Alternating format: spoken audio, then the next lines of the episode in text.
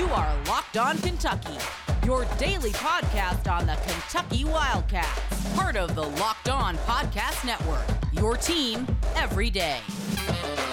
All right, what is going on, Big Blue Nation? Welcome on in to Locked On Kentucky, your daily Kentucky Wildcats podcast. I'm your host, Lance Dahl, writer for Sports Illustrated for various SEC related things. But on this podcast, we take a dive into all things Kentucky athletics. This episode is brought to you by FanDuel Sportsbook, the official sportsbook of Locked On. You can make every moment more by visiting fanduel.com slash locked on today to get started. On today's episode of Locked On Kentucky, we are going to be discussing John Calipari's comments about Kentucky as they head into this Mississippi State game. He had a radio show yesterday, going to dive into some of the things that he said, and essentially going to reiterate what we've been saying for weeks now, which is Kentucky needs to change their rotation.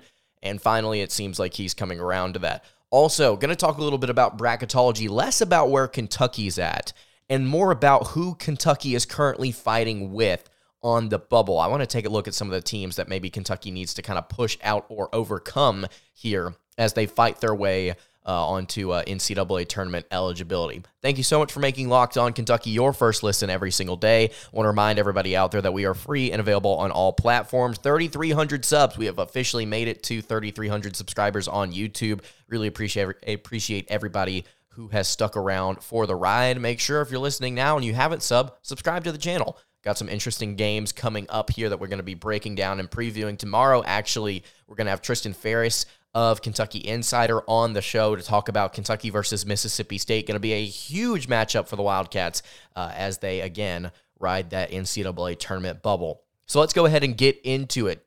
Uh, so, like I said yesterday, uh, Coach Cal came on a radio show in Lexington and had some interesting comments uh, for uh, for us to kind of dive into. KSR had a really good article about this. If you want to go check that out, it's over at KSR, uh, w- which is an On3 website.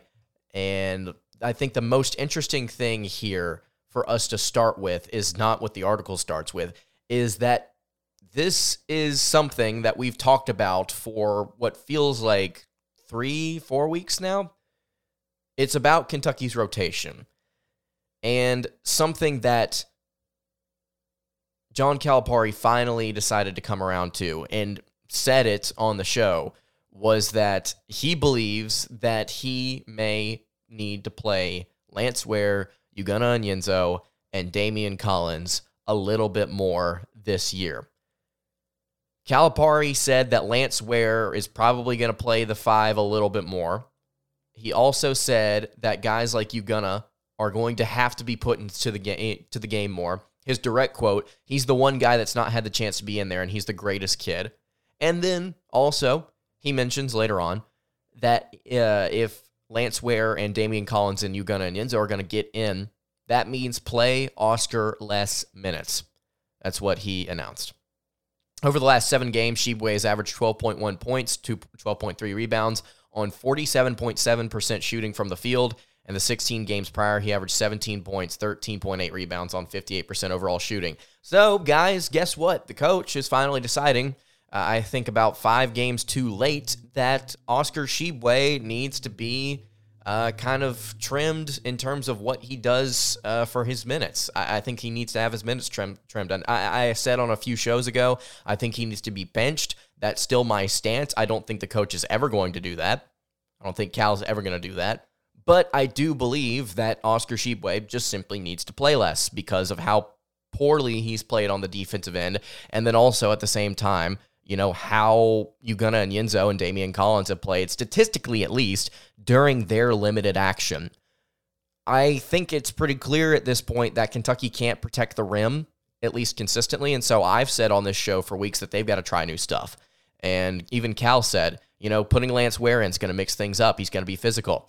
If he mentioned the fact that Ugonna is the one guy that's not had the chance to be in there and he's the greatest kid, what I don't understand if he's the greatest kid and he hasn't gotten a chance and our rim protection's bad, why hasn't he been put in before this? Why are we just now deciding, hey guys, maybe we should play Ugonna Onyenso? I understand that he's been hurt, but Cal's talking about him like he's just perfectly fine. He's not played in games. Where has he been then? If he's perfectly fine and ready to go and like, oh, well, I should play him more. Uh, then play him. It's pretty clear at this point. Tshiebwe can't guard the rim for anything. You've got to be able to play your best players and put yourself in the best position to win. I get that Oscar Tshiebwe is a senior. I get that he has seniority over some of these guys, and I get he's going to get his playing time because of how talented he is on the offensive end. But it's so clear. You've even admitted it. You've now finally come around to the fact that, okay, maybe Tshiebwe's not playing too well. Maybe we should do something about that. I mean, get out of here with that. Are you kidding me? I mean, if we're sitting, if you're going to sit here and say over these past few weeks, hey, I still have faith in what this team can do. Hey, I still have faith in what this season can become. And he even mentioned more comments about that on the same radio show. Why have you not been making that adjustment then? What is going on in this Kentucky locker room? I have no idea what could possibly be happening, but it seems to me, and this is something we talked about, we haven't talked about it in weeks. This seems like something's going on. It seems like something's up, and I don't understand it. I, I, don't get it. Something has to be going on within that locker room with either the assistant coaches, with the players, with the with John Calipari himself. I don't get what's going on because if this, if there was nothing going on, it was perfectly fine. This adjustment would have been made games ago. Daimion Collins would have gotten in games ago. Lance Ware would be playing a little bit more. Ugonna Onyenso, if he's healthy, which I guess he is, he should have been playing oh, he should have been playing this entire season whenever he wasn't healthy. I mean, I am just blown away by this comment. I'm just blown away. Finally, as you approach the most important slate or stretch, yeah, of your entire season, arguably the most important game, it's like, oh yeah, I guess we should finally start doing that. You wouldn't be in this position if you had just made the adjustment earlier. I fully believe that Kentucky would have won a couple of games that they had not if they had decided to make this change. Would they have beaten Arkansas? No. No, but at least there would have been a little bit of closer of an effort, I believe. There, changes should have been made earlier. I am shocked by this comment. Shocked that this is finally when we're we're coming around to it. And hopefully, this is not just a thing where he just says it and then we roll on to it. The other thing I wanted to get to, and again, this is in the article written by KSR, Calipari compared the team to North Carolina from a year ago. And this was the quote. He said, quote, North Carolina was in the same position we're in with five games to go. North Carolina went on a little mini run at the end with five games to go. They were done. We don't have to win every game out, but we've got to win a bunch of these. And something that KSR notes that I have been talking about for goodness knows how long. Kentucky has four more quad one opportunities left on the schedule and one more quad two game on the road. Plenty of chances to beef up the resume. So, for the hundredth time, let's go back to what we've been talking about here. I love how Cal's just finally like, oh, yeah, so we're in the same position that UNC was a year ago, where they had their backs firmly placed against the wall, where they had to do something. They had to win those games. They ended up winning them. And so we're like them, except we're still finally just now figuring out maybe we should change our front court rotation a little bit. I mean, I mean, you, you've got to be kidding me, right? Like the reason North Carolina got hot was because they got hot. They had their players in place. We're still figuring it out, apparently. So you've got Mississippi State tomorrow. Huge. Again, to have Tristan Ferris on the show to talk about that. Number five, Tennessee, or five, fifth in the KenPom rankings, excuse me. They are currently was still a top 10 team after they lost two buzz, buzzer beaters. I mean, that's a winnable game, but still, goodness gracious, Tennessee is, whew, they're hot and cold. You've got Florida, you've got Auburn, you've got Vanderbilt, you've got Arkansas. You've got four quad one games. State, Tennessee, Florida, Arkansas, right? Well, Florida might be a quad two game based on the way that this is projecting out. Anyway, point being, you've got the opportunity to win some of these games. And something that I've been saying is you don't have to win all of them. You just have to win the games that matter.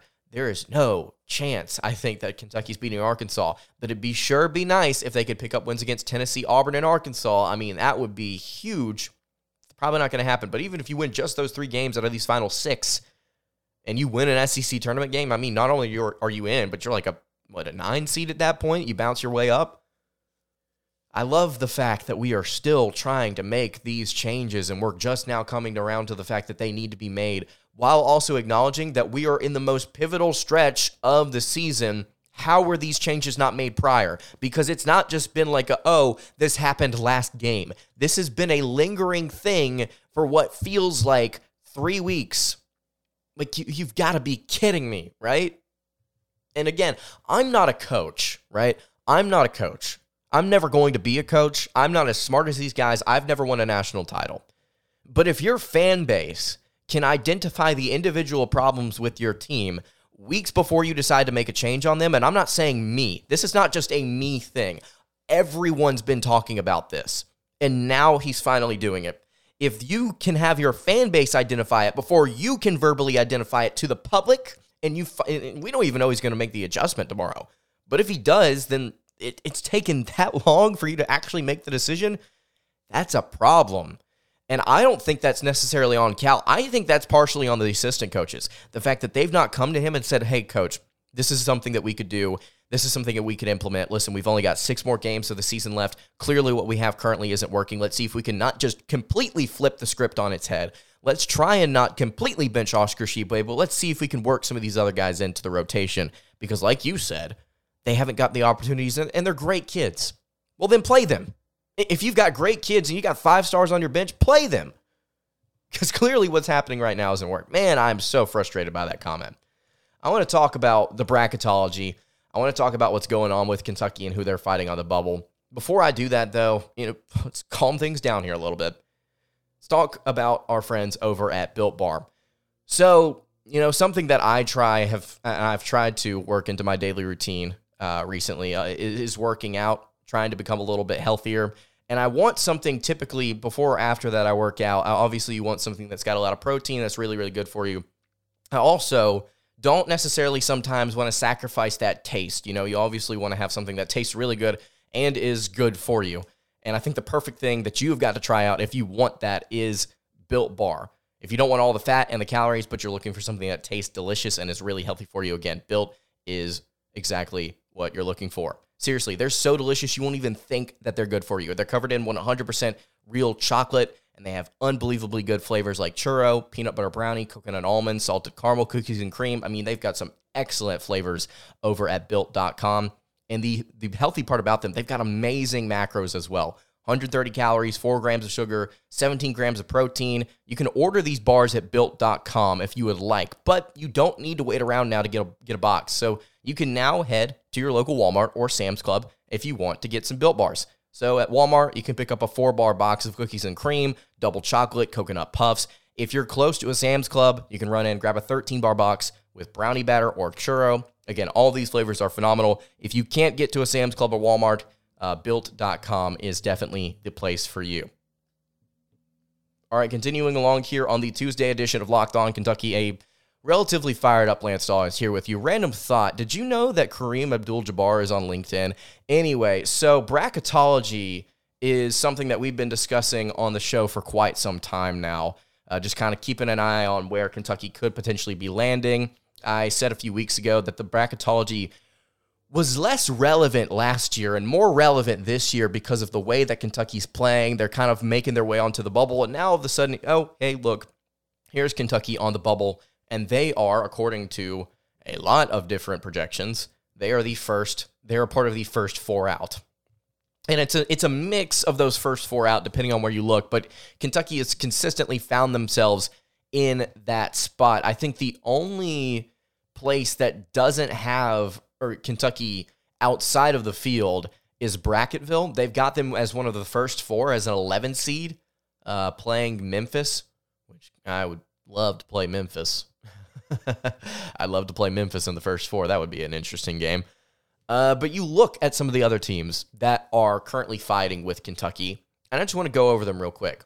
Some of them are in this league, so let's start there. Right now, I think Texas A&M is another team that you have to be looking at on the bubble. They're 18 and 7, they're 10 and 2 in the conference right now. What's bewildering about Texas A&M is that they've had such a good record up until this point, but the problem isn't the record. The problem isn't the wins and losses. As a Kentucky fan listening to the show, you should know it's not about how many games you win, but it's more about who you beat.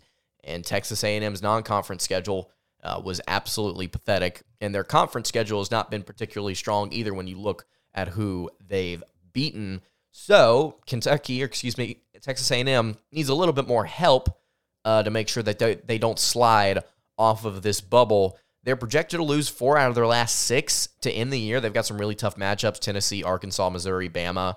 Uh, so it's going to be interesting to see how A&M finishes. But that's another team that Kentucky is currently fighting right now. And then obviously the big game tomorrow.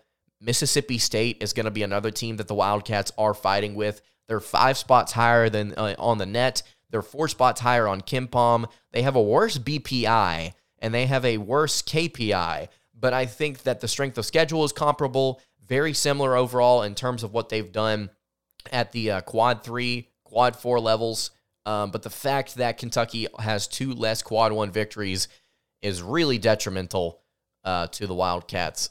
And this is the game. I mean, this is the game that could completely push Kentucky out of the NCAA tournament tomorrow uh, on February 15th. This is going to be a massive one. If you want to hear a breakdown of that game tomorrow morning, we're going to have a preview with Tristan Ferris of Kentucky Insider and a Sea of Blue on to talk about that game, just kind of preview the matchup. It's going to be a full show with me and Fair, so make sure you are subscribed wherever you're listening to catch that. But yeah, Mississippi State's another team.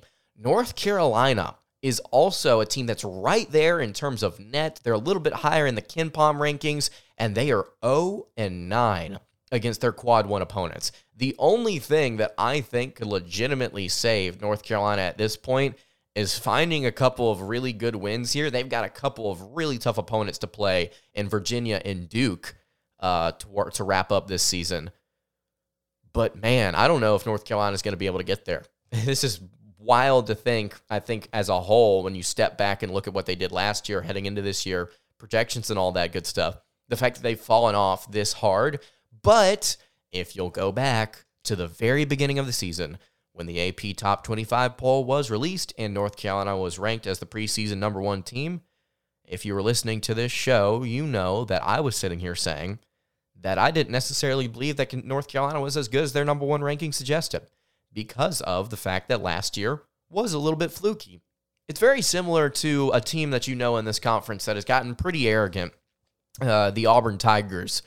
After they had their 2019 run, a lot of people don't realize just how bad that team was sliding before they all of a sudden flipped the, the script and just completely turned things around and got really hot shooting the basketball. I think it was similar to North Carolina last year. I mean, last year they had a little bit of a down stretch there closer towards the end. They lost a few games at one point. They were 16 and 7, 8 and 4 in the league. And then uh, then they got really hot. They won their last five straight. Then they beat Virginia in the ACC tournament. They lost to Virginia Tech, and then they entered the tournament as an eight seed, and they just started shooting well. That was just kind of how it was. It's just essentially some of the same players from last year. They've got Leaky Black, Caleb Love, RJ Davis, Armando Armando Bacot is here. Pete Nance is somebody that transferred in that everybody expected a lot of. Hasn't been phenomenal this year, but he's been good. So um, it, it's it's definitely comparable to what they were last season. I think North Carolina. Now they need to pick up some wins. They need to get hot here. I don't know if necessarily they're they're going to. And if do they surpass somebody like Kentucky if Kentucky also keeps winning? I doubt it. I genuinely uh, I genuinely doubt it. Oregon, USC, two Pac 12 teams that are currently kind of scraping along there for a shot at the NCAA tournament. If anything, and I mean if anything for Oregon, I think they're going to find their way into the first four, uh, to be completely honest with you. They're going to win some games here to wrap things up. I mean, they've got a really weak end to this slate.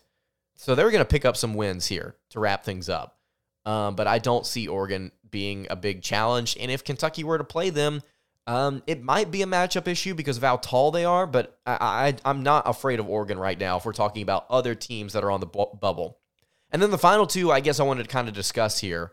Uh, and I hope that this is as interesting of a topic to you guys as, as it is to me because I think it's relevant what the Wildcats do, but it's also relevant what some of these other teams do because Kentucky could finish and take care of business. They could finish solid and just kind of, you know, win three of their last five, pick up a couple solid wins, pick up a win in the SEC tournament, but all of a sudden, A, they get bounced out because all these other teams have great success.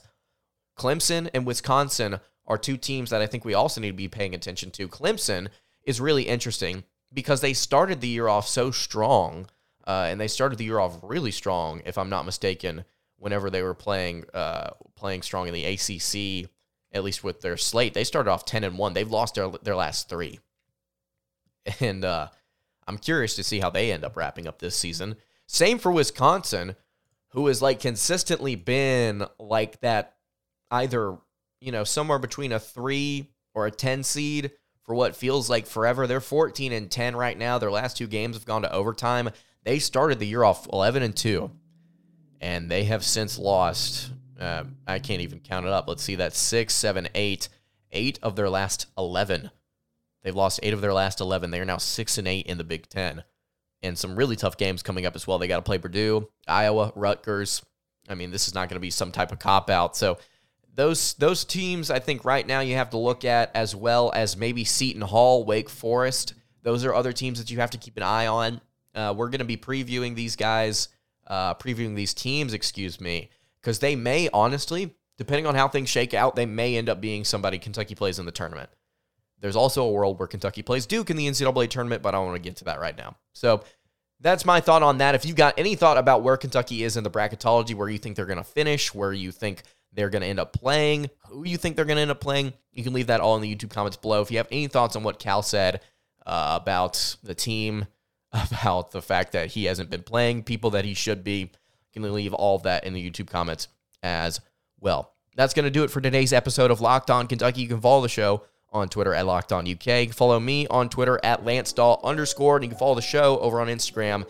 That is at Kentucky Podcast questions, comments, concerns, leave them in the YouTube comments. Hit me on the socials. I will see you all tomorrow. A preview of Kentucky versus Mississippi State with Tristan Ferris coming up. Hope you guys have a great rest of your day, and God bless.